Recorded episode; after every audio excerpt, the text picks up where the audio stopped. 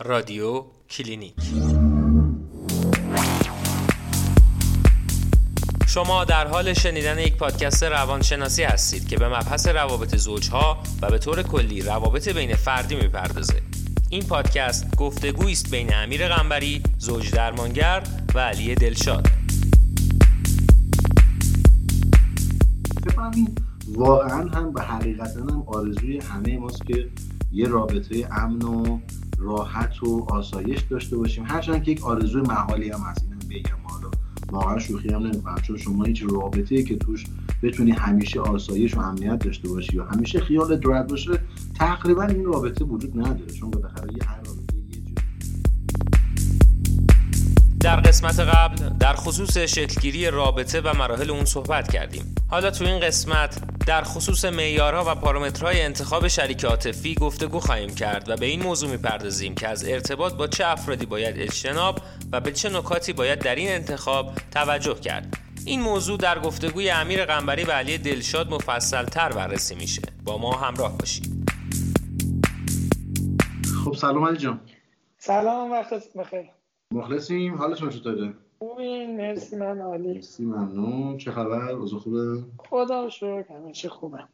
خب ما. جلسه بریم سراغ این اپیزود. آره. این اپیزود از این قسمت. آره جلسه پیش صحبتی آخر جلسه کردیم راجع به اینکه بیایم در مورد آسیب های رابطه صحبت کنیم. در چجوری آسیب های رابطه رو کاهش بدیم؟ چجوری بیایم پیشگیری کنیم؟ البته تو جلسه قبل من بخوام یه توضیح بدم برای کسی که گوش نکردن. هنوز البته اگه کسی گوش نکرده بهتره بره اپیزود قبلی و گوش بده چون اینا به هم متصلن. یعنی هر دو تا اپیزود هم اپیزود شماره یک هم اپیزود شماره دومون رو گوش بدن بعد بیان اپیزود جدید چون همه اینا به هم متصل هستن. توی اپیزود قبلی ما اومدیم مراحل شکلگیری رابطه رو باز کردیم. هر کدوم کامل توضیح دادیم. یه سری من سوالا داشتم و گنگ بود برام که آقای قنبری زحمت کشیدن همه رو برای ما توضیح دادن.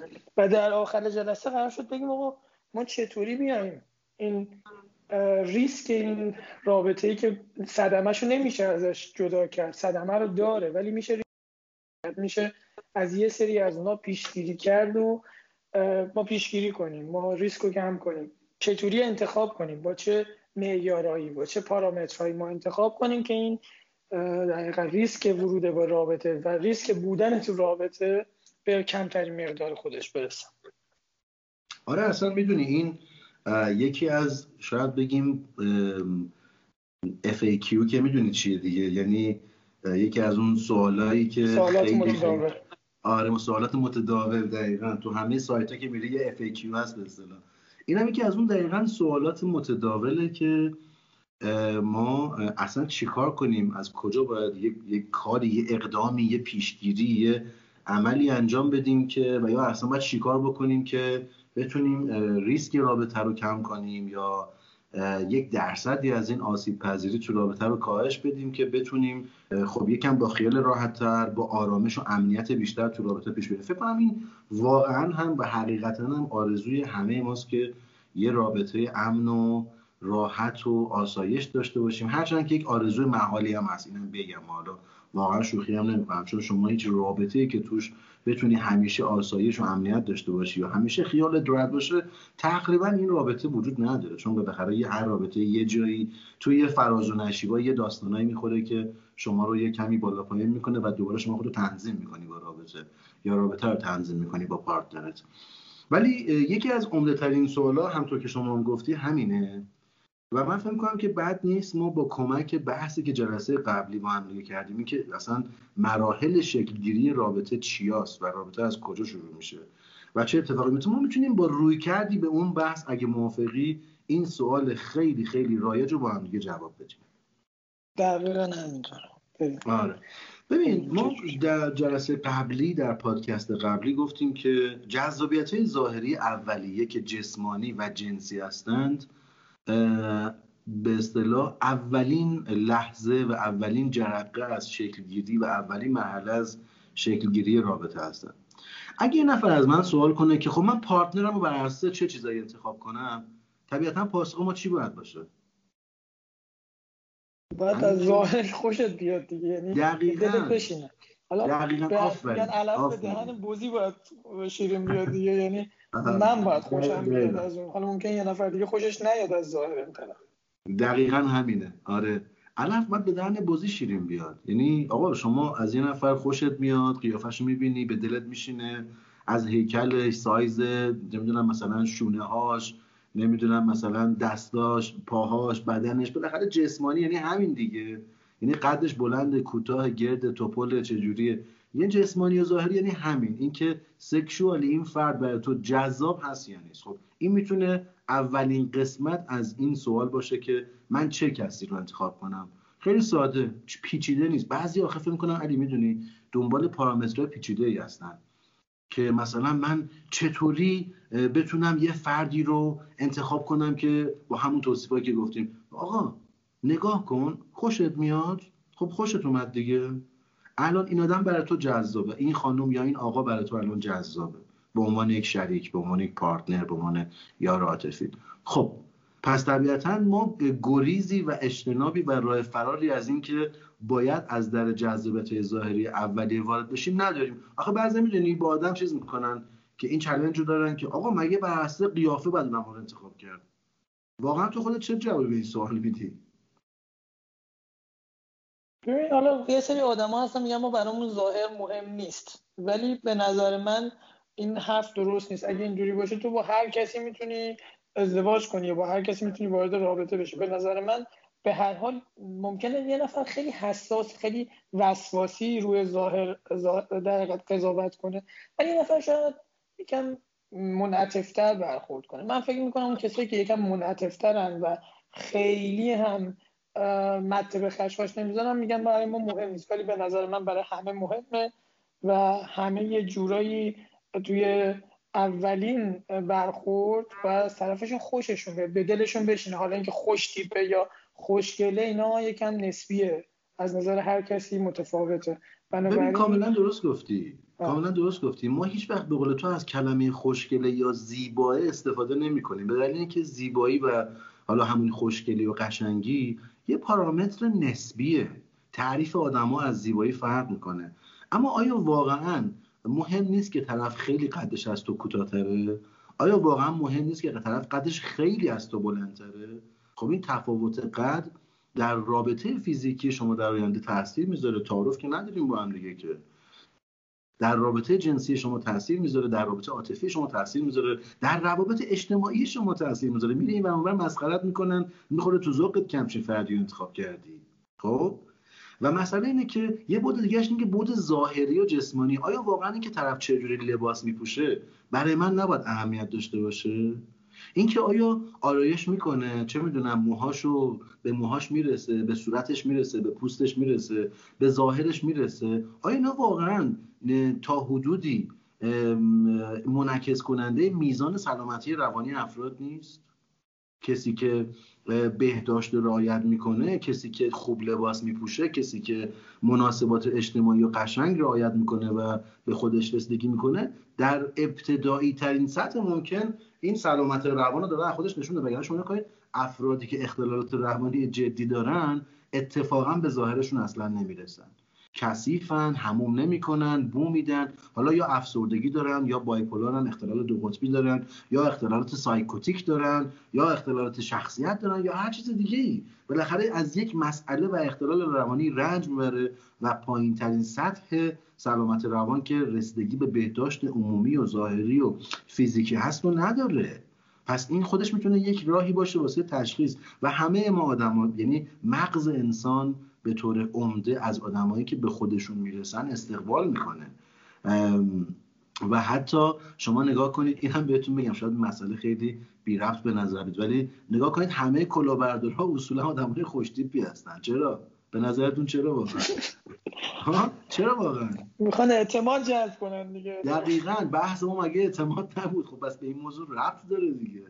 یعنی اینکه اون آدمی که به ظاهرش می‌رسه می‌دونه که می‌تونه از این طریق نفوذ در دیگران ایجاد کنه. و همه ما به اصطلاح رسیدگی به ظاهرمون رسیدگی به این فاکتورهای جسمانیمون در زندگی اجتماعی و در زندگی عاطفیمون خیلی اهمیت داره و باید جدی بگیریمشون. پس می‌تونیم بگیم اولین پارامتر ما اینه که ببین آقا این علف باید به دهن بزی شیرین بیاد چجوری برای خودت تفسیر میشه و قابل تفسیره؟ چه کسی برای تو جذابه؟ این آدم در وحی یه نکته این وسط هست البته. آره. من من سوال بپرسم.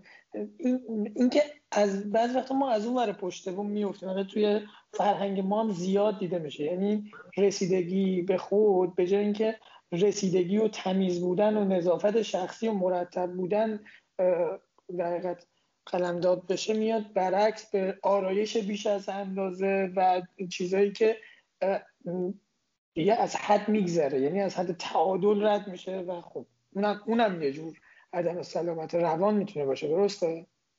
خب قطعا دقیقا به قول تو آدمی که حالا خیلی آرایش بیش از حد می‌کنه در محیط اجتماعی یا مثلا در یک جمعی بیش از حد جلب توجه می‌کنه با ظاهرش با آرایش تندش خارج از قاعده و هنجار اجتماعی و نرمال و عرف این رسیدگی به خود رو داره یا مثلا چه می‌دونم یه ظاهر عجیب و غریب خیلی غیر متعادل برای خودش می‌سازه. خب اینم باید از اون برای بوم به قول تو شک کرد. بهش که نیفتیم و این رسیدگی افراطی هم خودش نشون دهنده اینه که بر ترتیب این افراد رو باید یه خود فیلتر کنیم. پس طبیعتا اولین نتیجه گیری ما از این اولین قسمتش اینه که همیشه پارامترهای انتخابی ما این که چه کسی رو انتخاب می‌کنیم باز هم مثل مراحل شکلگیری رابطه از, اون جذابیت های جسمانی و جنسی و ظاهری اولیه شروع میشه دقیقا.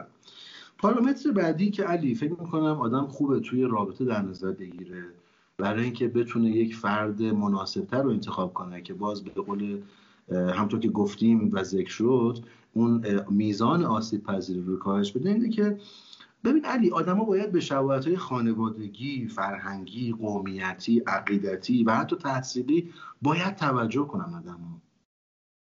به خاطر اینکه وقتی تفاوت در این قسمت هایی که الان من اسم بردم زیاد باشه من می‌بینم در مراجعینم که بسیار زمین ساز اختلاف ها و تعارض های جدی بینشون است فرهنگایی که واقعا هیچ شباهتی به هم دیگه نداره. خانواده هایی که عرف های خودشون عرف خاص خودشون رو دارن و قواعد خانوادگی یا رسم و رسوم خانوادگی فرهنگی خاص خودشون رو دارن و هر کدومشون اصرار دارن که اگه این رابطه جدی شد اون ازدواج رو شکل دلخواه خودشون برگزار کنن. ببین هم می‌تونم بگم متاسفانه هم می‌تونم بگم خوشبختانه ازدواج توی فرهنگ خاورمیانه ازدواج دو فرد نیست. ازدواج دو خانواده است. و این متاسفانه مشکلات زیادی ایجاد می‌کنه. خوشبختانه از یه سری مشکلات هم می‌تونه پیشگیری کنه که حالا الان خیلی تو بحث ما نیست.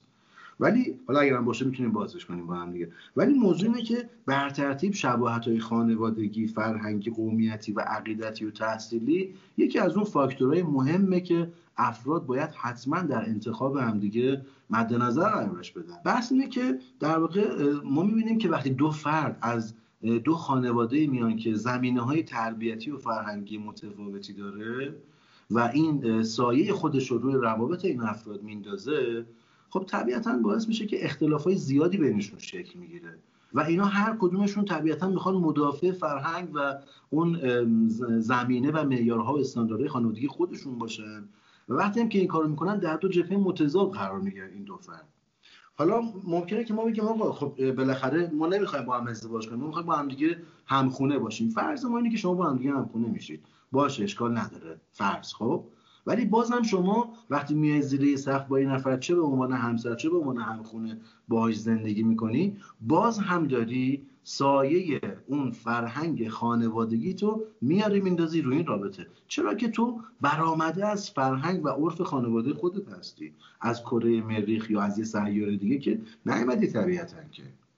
پس در نظر گرفتن شباهت های خانوادگی فرهنگی قومیتی عقیدتی و تحصیلی در اون مرحله که گفتیم اون مرحله همسانی هست تو رابطه و آدما برای شناخت بیشتر وقتی تو رابطه با هم قرار می‌گیرن باید این این فاکتورها رو این شباهت ها رو حتما چک کنن با هم دیگه. به نظرم این خودش خیلی اهمیت زیادی داره در سلامت انتخابی که آدما می‌تونن بکنن. اینکه آقا آیا این آدم با تو و با زمینه فرهنگیتون زمینه خانوادگیتون با همدیگه مچ هست یا نه؟ خب حتی نگاه کنید ما حتی میگیم آقا اگه یه نفر دیپلم است با یه آدمی که فوق لیسانسه ترجیحاً ازدواج نکنن واقعا با هم دیگه. مگر اینکه کمک کنن اون یکی هم رشد کنه مثلا مدرک علمی بالاتر بگیره. یا من دیدم زوجایی که یکی دیپلم است یکی دکتراست خب اینا یکیشون رشد اجتماعی کرده یکیشون رشد اجتماعی نکرده. چون دانشگاه نرفته دوستان دانشگاهی نداره اصلا درکی از فضای روابط اجتماعی در دانشگاه نداره و ممکن از باورهای کلیشه‌ای غلطی در مورد روابط شوهرش یا زنش با همکاراش در سطح پی اچ دی ممکنه باورهای غلطی داشته باشه و بخواد که مداخله ایجاد کنه. پس می‌بینی تعارض میشه می‌بینی؟ کاملا درست. خب یه سوالی من اینجا دارم. آره خب الان فرض کنید که یک نفر با خانوادهش اونجوری به حقیقت همسانی نداره. یعنی یه نفری هست که تصمیم گرفته برخلاف خانوادهش زندگی کنه و یک سبک زندگی متفاوت از خانوادهش یک عقاید متفاوت از خانوادهش حالا جاد مستقل داره زندگی می‌کنه یا در کنار خانوادهش داره زندگی می‌کنه چون ما باید در حقیقت همه جانبه این بحث رو ببینیم دیگه. آدمایی هستن که خب مخصوصا الان داره این ترویج پیدا می‌کنه که بعد از یه سنی مستقل میشن خودشون تنها زندگی می‌کنن. یا حتی اگه با خانوادهشون زندگی می‌کنن از لحاظ ذهنی ممکنه 180 درجه با خانوادهشون تفاوت فرهنگی و عقیدتی داشته باشن. اصلا هیچ شباهتی می‌بینی بین اینا. خانم درسته توی نظام آموزشی با هم کنار هم بودن تا یه سنی. ولی خانواده نتونسته روی اون آدم تاثیر بذاره. حالا بر حسب اون کتابایی که اون طرف خونده دوستایی که داشته جایی که درس خونده یا هر چیز دیگه ای تفاوت فرهنگی بین خانواده و شخص زیاده. توی این شرایط چی یا باید بر اساس سبک زندگی خودش تصمیم بگیره یا باز هم باید مناسبات خانوادگیشو در نظر بگیره؟ آره خیلی خیلی سوال خوب بود. مرسی. و به جلو افتادن بحث ما خیلی کمک کرد این سوال. حرف تو قبول دارم. خیلی هستن که مثلا ادعا می‌کنن که آقا من شبیه خانواده‌ام نیستم. مثلا من یک خانواده من یک خانواده سنتی مذهبی دارم ولی من به اندازه اونا سنتی و مذهبی نیستم. پس اگه مثلا ظاهر خانواده منو می‌بینی نترس. من اون شکلی نیستم. پس این نمی‌تونه مانعی واسه رابطه من و تو باشه. من خیلی به تو شبیه شاید خیلی ها یه جوره با دیده شک به این حرفا نگاه کنن که مگه میشه تو تو این خانواده بزرگ شدی؟ و خب شبیه اونا هستی. اونا پدر و مادرتن. توی همچین قوانین و قواعد فرهنگی عرفی و خانوادگی بزرگ شدی و خب میترسن اعتماد کنن. من روی این شک و تردیده سهه می‌ذارم. یعنی میگم آره حتما با دیده شک بهش نگاه کنید. به همین راحتی اعتماد نکنید. اما اگر که احساس کنیم یه نفر واقعا ادعا می‌کنه که با خانوادهش متفاوته. یا اگر واقعا با خانوادهش متفاوته ما باید یه فاکتور دیگر رو در نظر بگیریم. اون اینه که دقیقا دیدگاه های این فردی که من می‌خوام باهاش رابطه رو شروع کنم یا اون به من پیشنهاد رابطه داده دیدگاه های اون فرد و سبک زندگی اون فرد چقدر شبیه دیدگاه و سبک زندگی منه. اینکه اون در همه موارد در همه مسائل مربوط به زندگی واقعی و روزانه در انواعی از موقعیت ها به انواعی از مسائل انسانی و خانوادگی و اجتماعی و شغلی چه دیدگاههایی داره رو حتما باید بررسی کنن. و باید با همدیگه در موردش حرف بزنن و یک دوره رو واسه شناخت قرار بدن. پس همطور که الان تو هم تاکید کردی ما باید فردی رو که بیشترین شباهت به سبک زندگی ما داره رو انتخاب کنیم.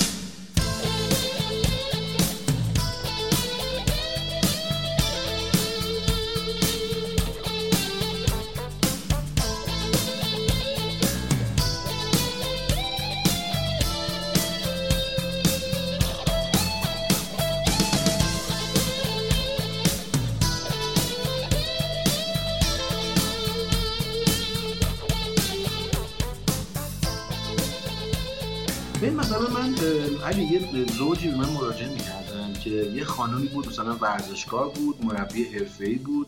یه زندگی روزانه و هفتگی خیلی اکتیو فعال با نشاط و سرزنده داشت. خیلی اجتماعی بود معاشرت می‌کرد. نه اینکه هیچ وقتی واسه مثلا خودش نداشت یا یا آدم مثلا بیمارگونه افراطی نه یه آدم نرمال فعال, و بوده دیگه. جام چیز پرسیدی؟ نه نه فعال بود دیگه. آره آره فعال. نه اینکه بگیم مثلا خیلی افراطی و اینا. ولی با این این آدم با آقایی در ارتباط بود که این آدم مثلا سبک زندگیش این شکلی بود که دو بار در هفته به زور می‌رفت ورزش بکنه سر کارش هم به زور می‌رفت و همش جلوی مبل بود و جلوی رو مبل بود و جلوی تلویزیون. و مداوما در حال عوض کردن کانال. خب اینا از این نظر طبق همین دقیقا سوالی که تو پرسیدی یک lifestyle خیلی خیلی شدیدن فاحش و متفاوتی با هم داشتن. و میزان معاشرت های اجتماعیشون روابطشون رفت و آمدهاشون تمایلشون به معاشرت و بقیه بسیار با هم متفاوت بود در نظر به اصطلاح این سبک حالا تحرک و حرکت و فعالیت هم خیلی با هم دیگه فرق داشتن. و دقیقا دقیقا نگاه کن یکی از مهمترین آیتم ها و موارد بحثای ارتباطیشون همین بود که چرا من به تو میگم ببریم بیرون تو نمیای تو همش خونه ای چرا من میگم بریم بیرون؟ تو میگی من حوصله ندارم. چرا همش من میگم بریم بیرون؟ تو میگی نه بشینیم خونه جلو تلویزیون فیلم ببینیم. خب من از این سبک زندگی افسرده شدم. منو شبیه خودت کردی و دقیقا این دعوا رو با خیلی داشتن. خب واضحا اگه از من سوال کنن که به اصطلاح آیا من با این آقا ازدواج کنم یا نه که این سوالم پرسید؟ خب به طور قطع من میگم نه.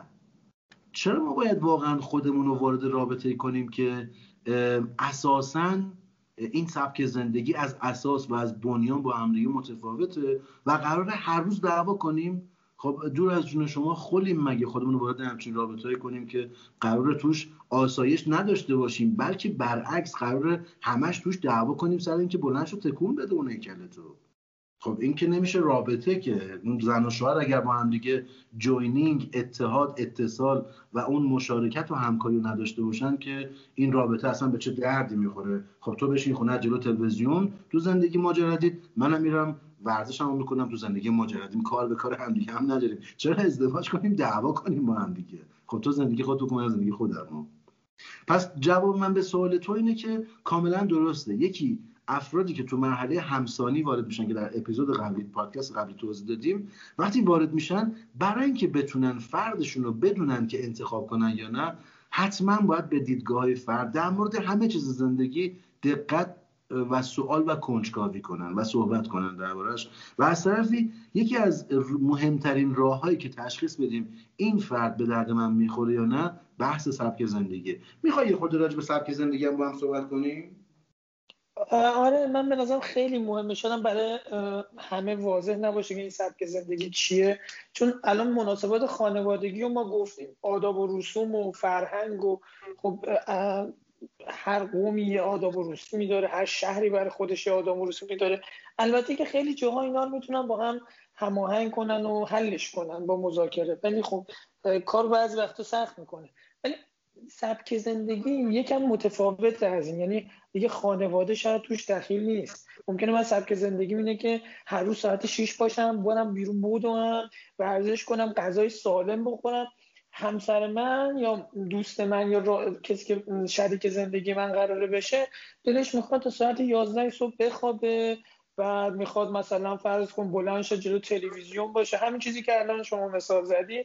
یا اصلا هیچ علاقه به ورزش نداره علاقه غذای سالم نداره دوست داره مثلا غذای چرب و چیلی بخوره بره اصلا هفته چهار بار بره رستوران. چه می‌دونم مرغ بخوره چیپس بخوره فلان. اینا دوتا با هم میشه ها ولی یعنی انگار دوتا آدم جدا از هم دارن یه جور دیگه زن. تو غذای خود بخور من غذای خودم بخورم تو برو ورزش کن من خونه تلویزیون می‌بینم. یعنی همه چی جدا جدا امکان پذیرم هست و بله. با دو تا سبک زندگی متفاوت که انگار این دوتا آدم توی زندگی نیستن. انگار دو تا آدم مجزا از هم دارن توی یه خونه مثلا با هم زندگی می‌کنن. دقیقا همینطوریه. و, و زوجایی که از ابتدا این شاخص ها رو رعایت نمی‌کنن دقیقا در سالهای بعدی طولانی زندگی زناشوییشون یا ارتباطشون به این نقطه می‌رسن که هر کدومشون دارن ساز خودشون رو می‌زنن. و ما اگه من و تو اگر سرمون رو به چرخ کنیم همین اطراف خودمون حداقل چند تا از این جور ازدواجا به راحتی می‌تونیم پیدا کنیم و ببینیم که هر کدوم از این زوجا دارن ساز خودشون رو می‌زنن و هر کس سبک زندگی شخصی خودش داره. حالا درست که ما سنمون میره بالا و به اصطلاح به عنوان مرد و زن نیازمندی های متفاوتی پیدا می‌کنیم. مثلا یه مرد 50 ساله اصلا مرد 50 ساله 60 ساله در نهایت بگیم. یه مرد 60 ساله طبیعتا یه خورده سبک تفریحاتش و سبک زندگیش با زن 60 ساله یا 55 ساله خودش یکم متفاوت میشه. ولی دیگه نه اینقدر فاحش و دیگه با فاصله زیاد. ببین وقتی ما میگیم سبک زندگی چند تا فاکتور هست که علی سبک زندگی ما رو شکل میده. من همیشه از موضوع خواب شروع می‌کنم. میگم محوری ترین فاکتوری که سبک زندگی ما رو شکل میده خوابه. خواب یعنی اینکه تو ساعت چند میخوابی؟ چند ساعت میخوابی و ساعت چند از خواب بیدار میشی؟ یعنی آیا به موقع میخوابی؟ آیا به اندازه میخوابی؟ و آیا به موقع بیدار میشی یا نه؟ خب طبیعتا هر کدوم از ما آدم ها عادت های خاص خودمون رو داریم. اما این به اصطلاح ویژگی هایی که ما تو این عوامل سبک زندگی که من میگم ویژگی هایی که ما داریم به طور کلی با هم دیگه سبک زندگی شخصی من رو شکل میدن که باید ببینیم برایند سبک زندگی شخصی من با برایند سبک زندگی شخصی اون طرف با همدیگه مچ میشه یا نمیشه که حالا الان توضیح میدم. دومیش علی سبک تغذیه است. اینکه شما چه سبکی تغذیه می‌کنی؟ خب مثلا من آدم گوشت خاری باشم پارتنر من مثلا وگان باشه و گیاهخوار باشه ما با هم جور در میایم خود این چقدر قبول داری؟ چقدر می‌تونه در ارتباط ما تعارضا باشه که ما سر گوشت حیوانات با هم دیگه دعوا کنیم به اصطلاح. ببینید سومین چیزی که سبک زندگی ما رو به اصطلاح فاکتور سبک زندگی ما هستش شغل ماست. حالا من یک دو سه چهارایی که میگم واقعیتش اینه که اینا اصلا ترتیب ندارن. این ترتیب رو من دارم میگم. این ترتیب علمی نیست لزوما. فقط دارم همینجوری به یاد میارمشون. سومین چیز شغله. خب این که یه نفر که مثلا میره سه هفته اصلویه است بعد دو هفته میاد شهرشون برمیگرده. خب آیا این هیچ سایه در ارتباط این افراد این زن و شوهر نمیندازه؟ یا مثلا اون مردی که یا اون زنی که شیفت شب طولانی و متعدد کار می‌کنه آیا به اصطلاح هیچ سایه‌ای بر زندگی زناشویشون نمیندازه؟ بدون شک میندازه. پس شغلم چیزی است که نحوه یا روش یا سبک زندگی شما رو تعیین می‌کنه که شما روز تو هفته و ماه و سال تو چجوری میگذرونی؟ و اگر کنار کسی قرار بگیری که سبک شبیه تو نباشه چه اتفاقایی براتون میافته؟ چهارمین چیزی که سبک زندگی ما رو تعیین می‌کنه علی نحوه روابط ماست. میزان روابط ما شکل روابط ما. اینکه ما با چه کسانی در تماس هستیم؟ اینکه خب می‌بینید زن و شوهرای زیادی هستن. اصلا حالا نگیم فقط زن و شوهر. زوجای زیادی هستن که به اصطلاح سبک روابط اجتماعی متفاوتی دارن. یکی اصلا کلا می‌خواد دوست داره که همش تو خونه و تو خلوت باشه. یکی دیگه هست که همش دوست داره که توی اجتماع تو بین مردم تو هیاهو شادی سر و صدا باشه تو جمع باشه تو گروه باشه همش فعالیت های گروهی دوست داره. یکی میگه نه بیا فقط دوتایی با هم دیگه باشیم. میگه نه من نمی‌تونم تحمل کنم. دوباره اینجا سبک زندگی متفاوت تو بخش روابط اجتماعیشون و میزان معاشرتاشون و تمایلشون به دنیای اجتماعی از نظر کم رنگ بودن یا پررنگ بودن دوباره تداخل و تعارض ایجاد می‌کنه. و یکی دیگه از مهمترین چیزهایی که سبک زندگی افراد رو تعیین می‌کنه روش های افراد برای تفریح و سرگرمیشونه خب یه عده‌ای برای تفریح و سرگرمی مواد مصرف می‌کنن یه عده واسه تفریح و سرگرمی همش پارتی مثلا خیلی تو هم تو هم می‌گیرن که هیچ محدوده ای توش هیچ قاعده ای توش وجود نداره.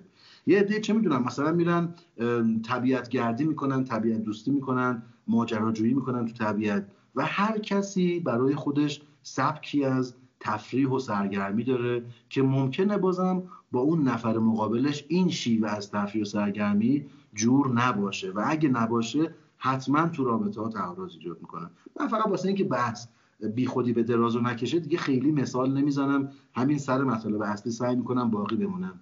وگرنه می‌خوایم مثال بخوایم بزنیم خیلی توی این موارد مثال داریم که بزنیم. فکر می‌کنم شنونده ها خودشون می‌تونن مثال سازی بکنن یا از خودشون یا از اطرافیانشون.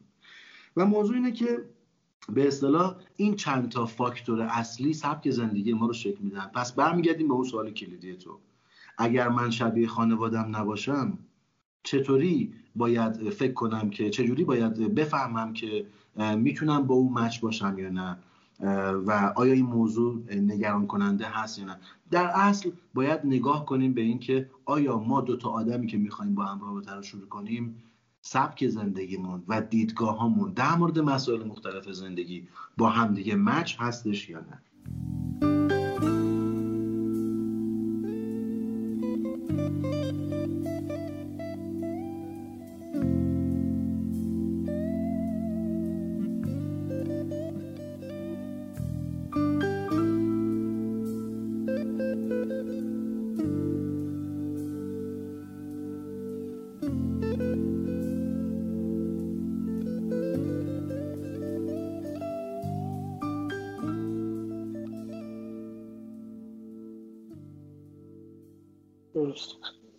کامل بود به نظر یه مبحثی ما مطرح کردیم. حالا من نمی‌خوام اینو از دستش بدیم. همون اول شما گفتین اگر یک سری مسائل اینجوری مطرح بشه ما متوجه میشیم طرف مقابلمون پارتنرمون شریک زندگیمون و هر کس دیگه ممکنه از سلامت روان برخوردار نباشه. این سلامت روان رو یکم برای ما باز کنید چه پارامترهایی داره؟ چه در حقیقت از کجا ما بفهمیم طرفمون مثلا سلامت روان داره و آیا این سلامت روان چقدر اهمیت داره توی رابطه؟ ببین خیلی بازم مرسی. تو من خوشحالم می‌کنی سوال خیلی خوبی می‌پرسی و دقیقا پاسخ تو رو همین الان دادم سبک زندگی.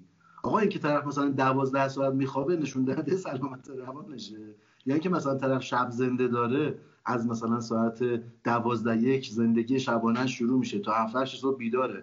هشت صبح میخوابه تا پنج بعد از ظهر. بعد پنج بعد از ظهر بلند صبحونه می‌خوره تازه.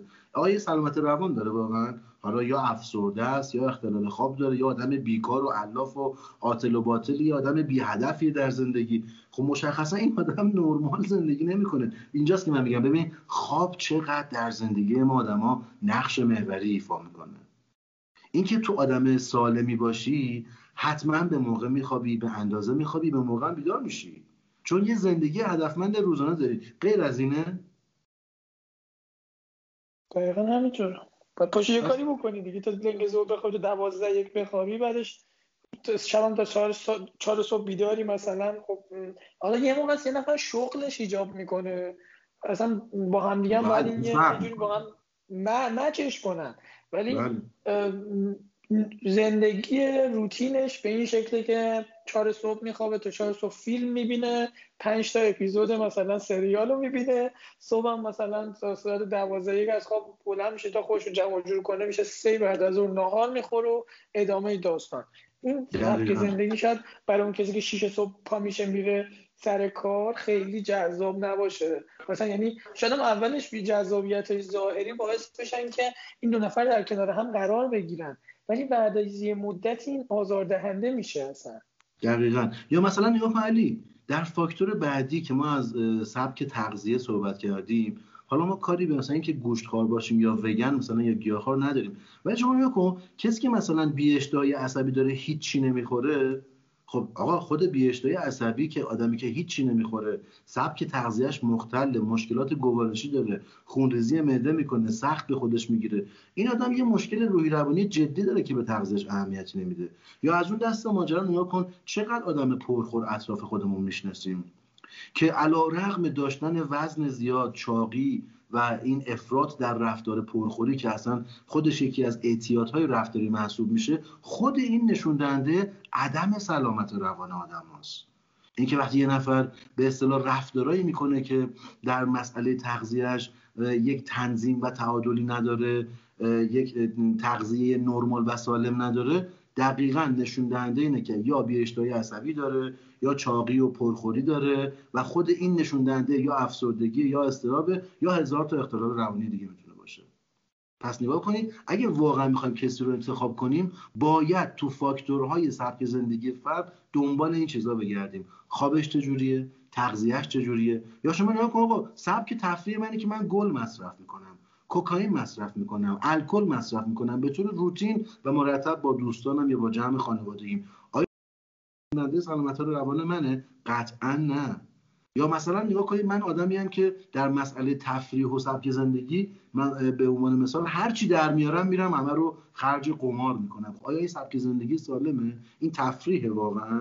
ما نمی‌خوایم مسئله ای رو تفریحی رو یا چه می‌دونم رفتاری مثل مصرف مواد قمار پرخوری یا هر چیز دیگر رو ما نمی‌خوایم از نظر اخلاقی بهش نگاه کنیم. فقط داریم از جنبه روانشناختیش و اینکه چقدر با سلامت روان آدم ها در تضاده بهش نگاه می‌کنیم.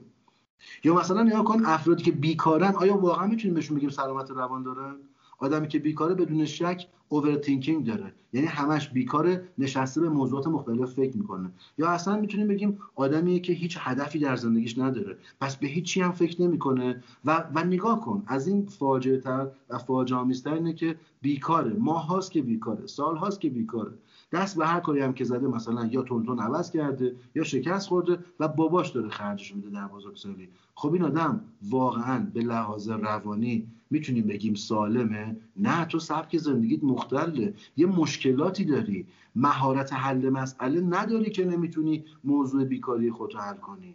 من کاری به این که حالا جامعه اقتصاد نمی‌دونم مثلا تحریم درآمد نداشتن نمی‌دونم ورشکستگی بیکاری من کاری به اینا ندارم. من اصلا کاری به این فاکتورها ندارم. هر جای دنیا اگر شما زندگی بکنی بیکاری باعث میشه که یا مریض بشی یا حتما یه مشکل جدی داری که بیکار هستی.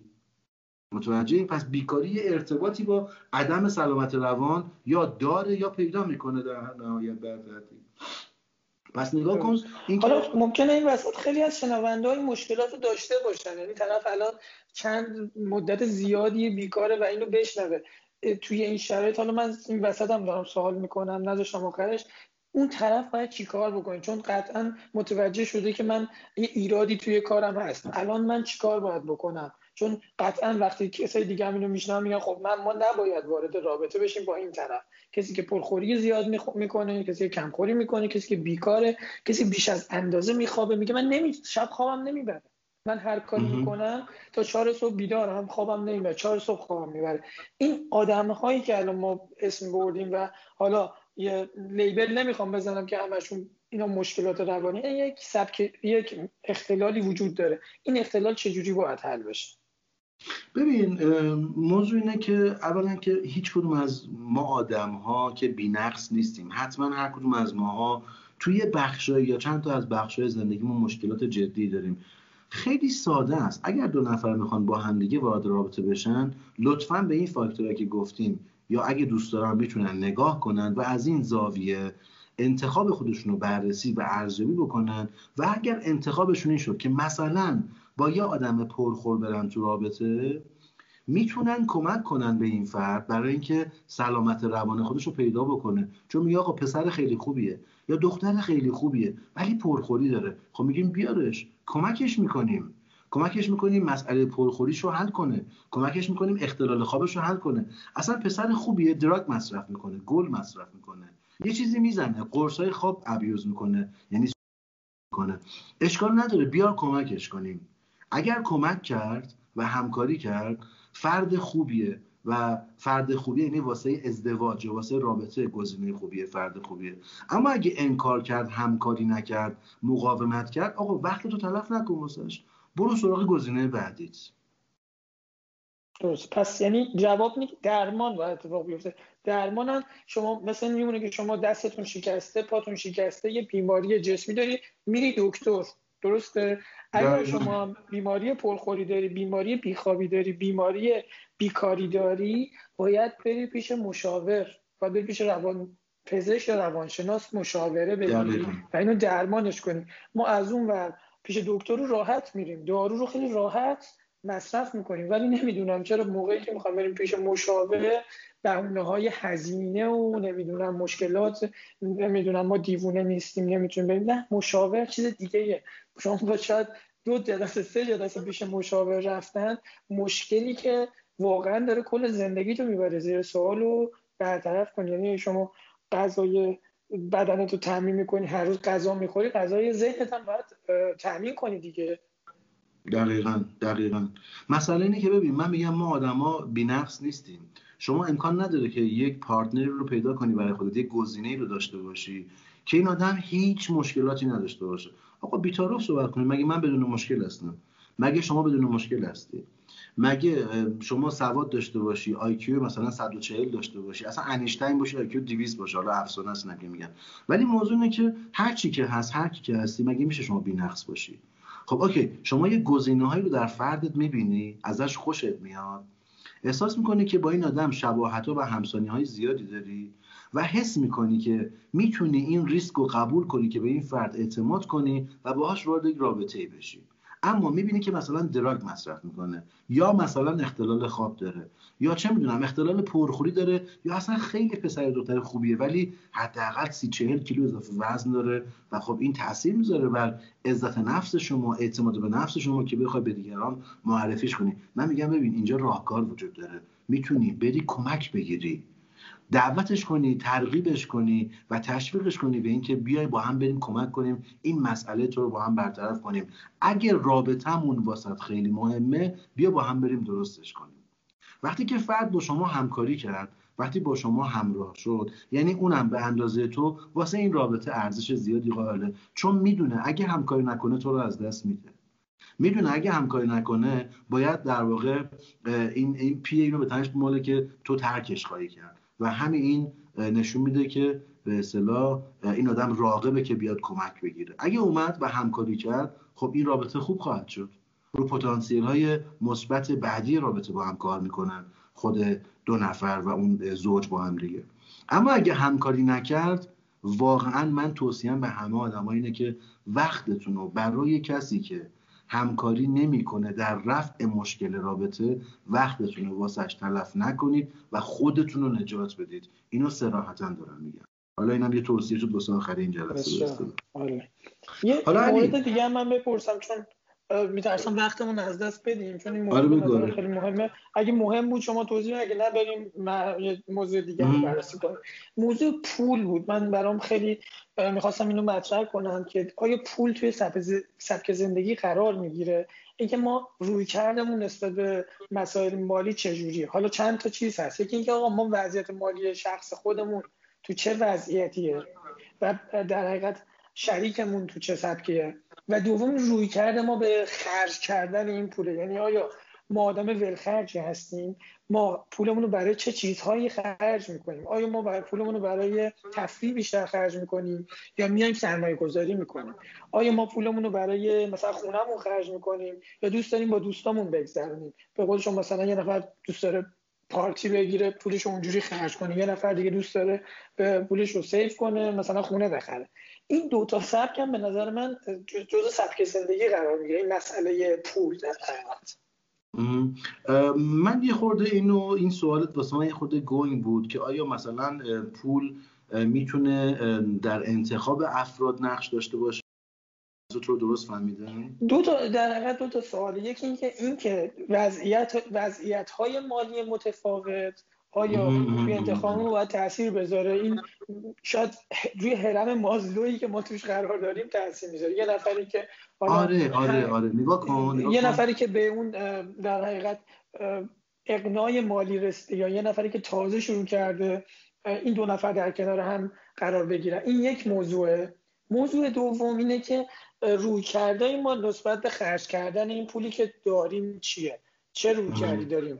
ما پولمون رو سر چی خرج می‌کنیم؟ چون من خودم تو زوجای متفاوت می‌بینم. یه نفری هست دلش می‌خواد که پولش رو آره مثلا خرج تفریح بکنی. یه نفر دیگه میگه چرا آقا همش فل خرجی می‌کنی واسه تفریح بیایم پولمون رو جمع کنیم یه ماشین بهتر بگیریم. آره میگه نه آقا من تو لحظه می‌خوام زندگی کنم. من می‌خوام بله. پولم الان خرج کنم بستنی بخورم غذا بخورم برم بیرون آره. مهمونی بگیرم. اتفاقا خوب بود. آره. اتفاقا خوب بود. این سوالم خیلی سوال خوبیه. از دو جنبه می‌تونیم با همدیگه بهش جواب بدیم. اولین جنبه اینه که شما پرسیدی که به اصطلاح آیا این طبقه اقتصادی مختلف بودن در انتخاب افراد از نظر مالی نقشی داره در سرنوشت رابطه یا نه؟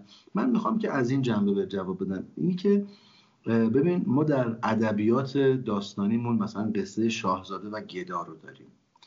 شما نگاه کنید در فیلم فارسی های دهه مثلا چهل و پنجاه تعدادی از فیلمایی رو داریم که یه دختر فقیر با یه پسر خیلی پولدار یا برعکس یه پسر خیلی فقیر با یه دختر خیلی پولدار ازدواج کنن واقعیتش اینه که اینا ها هستن و فقط تو سینما پیدا میشن.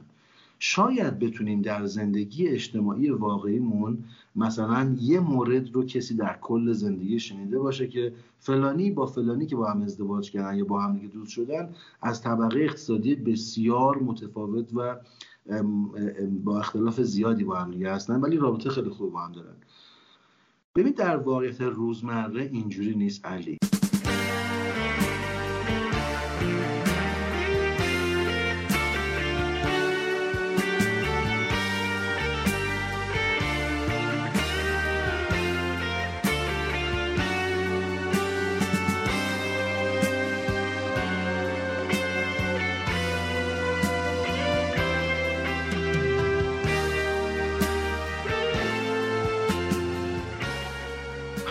های خیلی زیادی این مورد رو حتی نگاه کردن که طبقه اقتصادی خیلی خیلی متفاوت داشتن هم می‌تونه یکی از پیش بینی کننده های شکست در روابط زوجها باشه.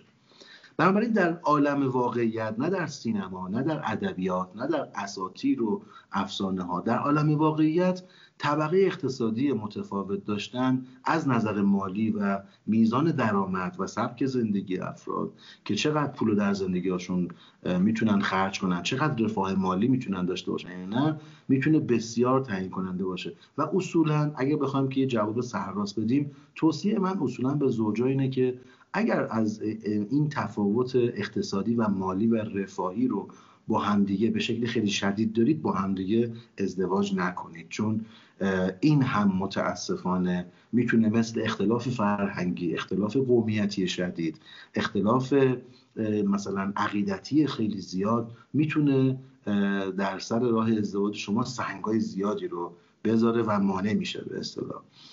قسمت دوم حرف تو که مربوط میشه به بحث ارزش. ها اتفاقا می‌خواستم بگم که علی ما امروز هم نرسیدیم راجع به تاثیر ارزش ها و پارامتر ارزش ها بر انتخاب اون فرد دلخواهمون نتونستیم صحبت کنیم. اگه اجازه بدی و خودت هم یادت باشه و بمونه در مورد اینکه مثلا به قول تو پول رو تو رابطمون چجوری خرج کنیم؟ آیا صرف خیریه کنیم؟ آیا صرف گشت و گذار کنیم؟ آیا صرف نگهداری و حفاظت از حیوانات آسیب دیده خیابونی بکنیم؟ آیا صرف مثلا ساخت بیمارستان و مدرسه و فلان بکنیم؟ آیا صرف جهیزیه بکنیم؟ آیا صرف به قول تو خریدن یه ماشین با یه مدل بالاتر یه خونه تو منطقه بهتر یا خریدن طلا و سکه و ارز و فلان بکنیم؟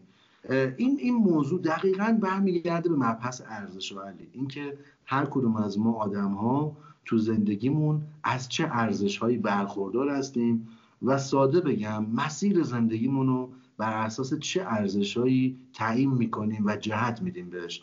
حالا پول یه مصداقه ما هزار تا فعالیت دیگه و هزار تا تصمیم دیگه هم داریم که باید با توجه به ارزش های مشترکمون با partner مون با شریک زندگیمون یا شریک عاطفیمون اگه همسرمون نیست با توجه به ارزش های مشترکی که با شریک عاطفیمون داریم یا زوجمون داریم باید این تصمیم رو بگیریم. پس اگه اجازه بدیم ما جلسه بعد از همینجا دیگه پل بزنیم و لینک بزنیم و بریم توی بحث ارزش ها که جلسه بعدی راجع به ارزش ها مفصل خیلی هم مهمه. دوستان صحبت کنیم. آره. فقط یه یه سال دیگه که تمومش کنیم اینجا بحث رو ببندیم. من فقط یه گریز می‌زنم روش. خیلی از ما دنبال یک سری آدما هستیم که نردبون نردبون بشن برای ترقی ما. یعنی مخصوصا تو مسائل مالی. این تفکر توی شاید جامعه ما وجود داره که یه همسر پولدار پیدا کنیم. این دقیقا برخلاف این صحبتی که شما کردیم به نظر من. یعنی همینجا یه فاصله ای میندازه بین ماها و شاید یک مشکلاتی رو به وجود بیاره. یعنی این نه تنها به شما کمک نمی‌کنه که زندگی بهتری داشته باشین شاید دقیقا برعکس اونم عمل بکنه. یعنی حالا من نمیگم خانوما دنبال آقایون یا آقایون دنبال خانومای پول دارن نه. دو طرفه هستیم و ممکن این تفکر توی ما باشه که ما که نتونستیم خودمون کاری بکنیم توی زندگیمون به یه قنایی برسیم به یه در حقیقت درآمد خوب برسیم. اجازه بده من یه همسری پیدا کنم که اون کمک کنه ما این اتفاق برامون توی زندگی بیفته. این دقیقا همین چیزی که شما فهمیدید. می‌تونه آسیبزا باشه درسته؟ بله قطعا. بله قطعا. و نگاه کنید که ما حتی از این فراتر هم اگه بریم الان تو جامعهمون بحث شوگرددی و نمی‌دونم شوگرمامی و و اینجور پدیده ها هم داریم که دقیقا در جهت همین مفهوم نردبون قرار دادن و اساسا مورد سوء استفاده قرار دادن همدیگه است. می‌دونی؟ و بله آدم های زیادی هستن که حالا به غلط اینجوری بگم بذار اصلا خیلی چیز نکنم حرافی نکنم. ملاک های غلط تا دلت بخواد زیاد علی واسه انتخاب پارتنر. این ملاک های درستن که در طول تاریخ در طول زمان در طول تجربیات بشری جواب خودشون رو پس دادن و این ملاک ها کمیاب و معدودن محدودن می‌دونی؟ و اینا هستن که در انتخاب افراد به ما کمک می‌کنن. ملاک های غلط باورهای غلط خیلی زیادی وجود دارن که کمک می‌کنن آدم ها به راحتی آدم های اشتباهی رو در زندگی خودشون انتخاب می‌کنن و عوارضش هم پس میدن و بعد باید کلی هزینه کنن برن بیان زمان زیادی رو تلف کنن انرژی زیادی رو و عاطفی زیادی رو تلف کنن تا بالاخره بفهمن که انتخابشون اشتباه بوده. ولی اگر با چند تا از همین استانداردهایی که از نظر تحقیقات پژوهش پژوهشایی که در روابط زوجی و روابط انسانی و بین فردی انجام شده اگه فقط یه نیم نگاهی به همین پارامترهایی که ما گفتیم بندازن آدما مطمئنا می‌تونن انتخاب بهتری واسه خودشون رقم بزنن. درسته. پس ما فکر می‌کنم یه اپیزود نیاز داریم کلا به این باورا و چیزای غلط بپردازیم. بشیم توی یه اپیزود رو کلا اختصاص بدیم به این باورهای غلط. چون ما هم توی آره، اپیزود اول یه سری از این باورهای غلط رو گفتیم. هم اپیزود دو هم این اپیزود یک سری باورهای غلط رو بهش رسیم که تو جامعه ما به وضوح داره دیده میشه که میگن مثلا فرض کن بریم یه همسر پولدار پیدا کنیم. و از این قبیل دقیقا. آره. یک سری از این باورهای غلط رو که حالا یکم پررنگتر هستن بهشون بپردازیم که فکر نکنیم که این باوری که از قدیم مونده یه باور درستی به به, تغییر فضا و زمانی که داشتیم باید تغییر بکنه آره حتما. آره حتما. موافقم که راجع به این حرف بزنیم. اما همین الان این وعده رو بذاریم که جلسه بعدی راجع به تاثیر ارزش ها و سیستم آره همسان بودن ارزش ها در انتخاب. آره ما هم بیشتر بحث کنیم. خب خیلی خوشحال شدم. دست شما در قربون تو دست درد نکنه. مرسی از سوالای خوبت. ممنونم از شما. قربون تو. خدا خدا نگهدار.